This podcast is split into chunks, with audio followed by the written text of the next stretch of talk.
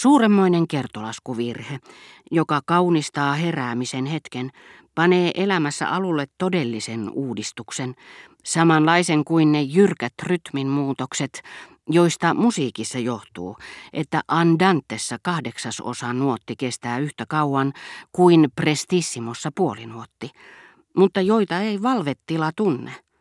Elämä on siinä melkein aina sitä samaa.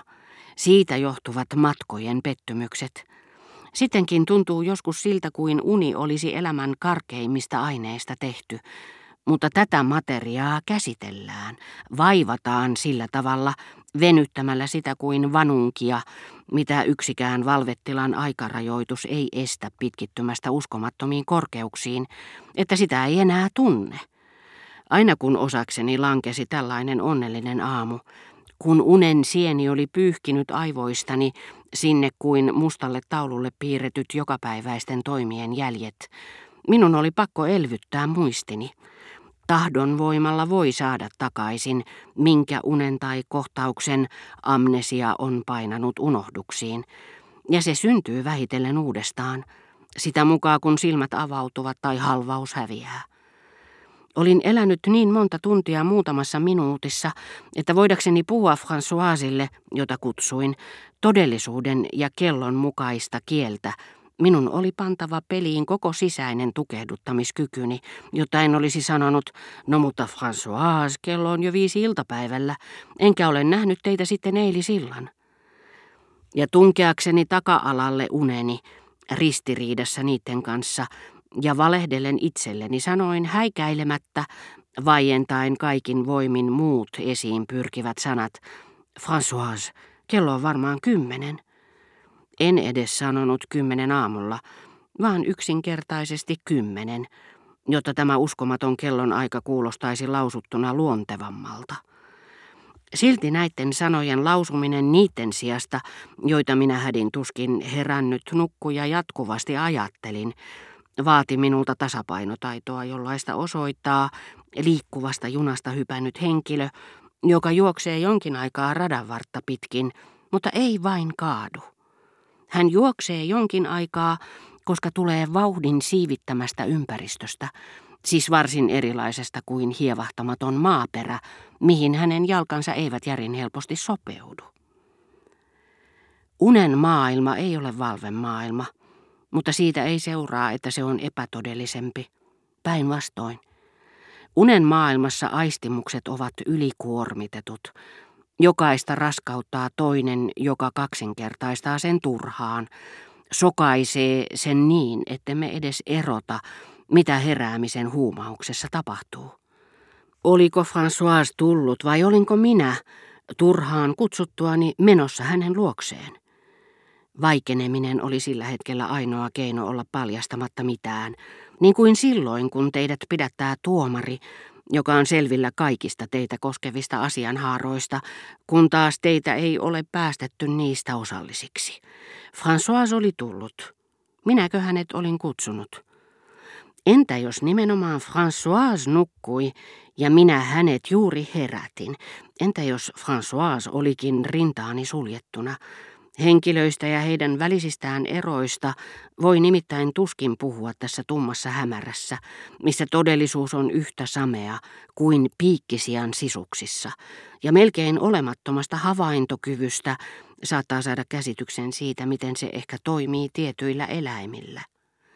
Muuten, vaikka näitä sikeämpiä unia edeltävässä kuultavassa hulluudessa leijaileekin säteileviä viisauden pirstaleita, vaikka siellä Tenin tai George Eliotin nimet tunnetaankin, valvemaailman hyväksi on sittenkin sanottava, että sitä voi joka aamu jatkaa.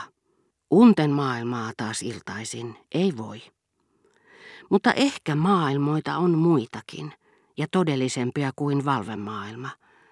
Tämänkin, kuten olemme todenneet, muuttaa jokainen taiteissa tapahtunut vallankumous – ja sen ohella myös kyvykkyys ja sivistystason, joka erottaa taiteilijan tietämättömästä tolvanasta. Usein merkitsee liikatunti unta halvauskohtausta, jonka jälkeen on opittava uudestaan puhumaan, käyttämään taas jäseniään. Tahto ei siihen riittäisi. Liikaa nukuttuaan ei enää ole. Heräämisen tuskin tuntee, koneellisesti tiedottomasti, niin kuin putkessa tuntuu kiinni kierretty hana. Seuraa hengettömämpi vaihe kuin meduusan elämä, missä uskoisi tullensa kiskotuksi meren pohjasta, tai palanneensa rangaistus siirtolasta, jos vain voisi ajatella. Mutta silloin kumartuu puoleemme korkeuksistaan jumalatar mnemoniikka ja tarjoaa tavassaan pyytää maitokahviaan toivon ylösnousemuksesta. Muistin yllätyslahja ei kyllä aina ole näin yksinkertainen, Usein löytää lähettyviltään ensihetkinä heräämiseen liukuessaan koko joukon erilaisia todellisuuksia, joista uskoo voivansa valita kuin korttipakasta. On perjantai-aamu ja tulemme kävelemästä, tai sitten iltapäiväteen aika meren rannalla. Ajatus unesta, että makaa siinä yöpuvussa, tulee usein viimeisenä mieleen. Ylösnousemus ei koita välittömästi – Luulee soittaneensa, vaikka ei olekaan. Puhuu sekavia. Vasta liike palauttaa ajatuskyvyn, ja painettuaan toden teolla soittokelloa pystyy sanomaan hitaasti, mutta selvästi, kello on varmaan jo kymmenen, saisinko maitokahvini. Voi ihmettä. François ei osannut olettaakaan, että olin vielä upoksissa epätodellisuuden meressä, jonka lävitse minulla oli ollut voimia esittää outo kysymykseni. Hän nimittäin vastasi, kello on kymmentä yli kymmenen, mikä sai minut vaikuttamaan järkevältä ja auttoi pitämään salassa omalaatuiset keskustelut, jotka olivat minua loputtomiin tuuditelleet, silloin kun ei kysymyksessä ollut vuoren korkuinen elämäni imaissut tyhjyys. Tahdonvoimalla olin palannut todellisuuteen. Nautin vielä unen jäännöksistä, toisin sanoen ainoasta kertomistapaan liittyvästä keksimis- ja uudistumiskyvystä. Valvettilan tarinat kun eivät, vaikka niitä kirjallisuus kaunistaisi, sisällä näitä salaperäisiä kauneutta synnyttäviä eroja. Oppiumin aiheuttamasta on helppo puhua mutta sille, joka on tottunut nukkumaan vain lääkkeiden varassa, tunnin kestävä odottamaton luonnollinen uni paljastaa yhtä salaperäisen ja raikkaamman maiseman aamullisen äärettömyyden.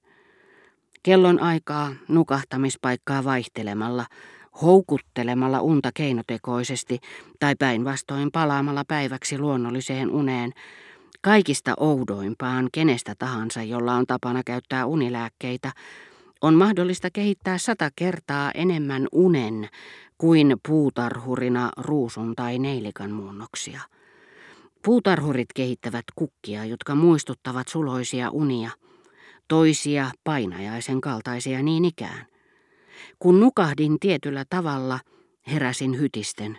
Luulin, että minulla oli tuhkarokko tai, mikä vielä tuskallisempaa, että isoäitini, jota en enää koskaan ajatellut, kärsi, koska olin pilkanut häntä Balbekissa, silloin kun hän uskoessaan kuolevansa halusi, että saisin valokuvan hänestä. Kiireesti, vaikka olin jo herännyt, yritin lähteä selittämään, ettei hän ollut ymmärtänyt minua.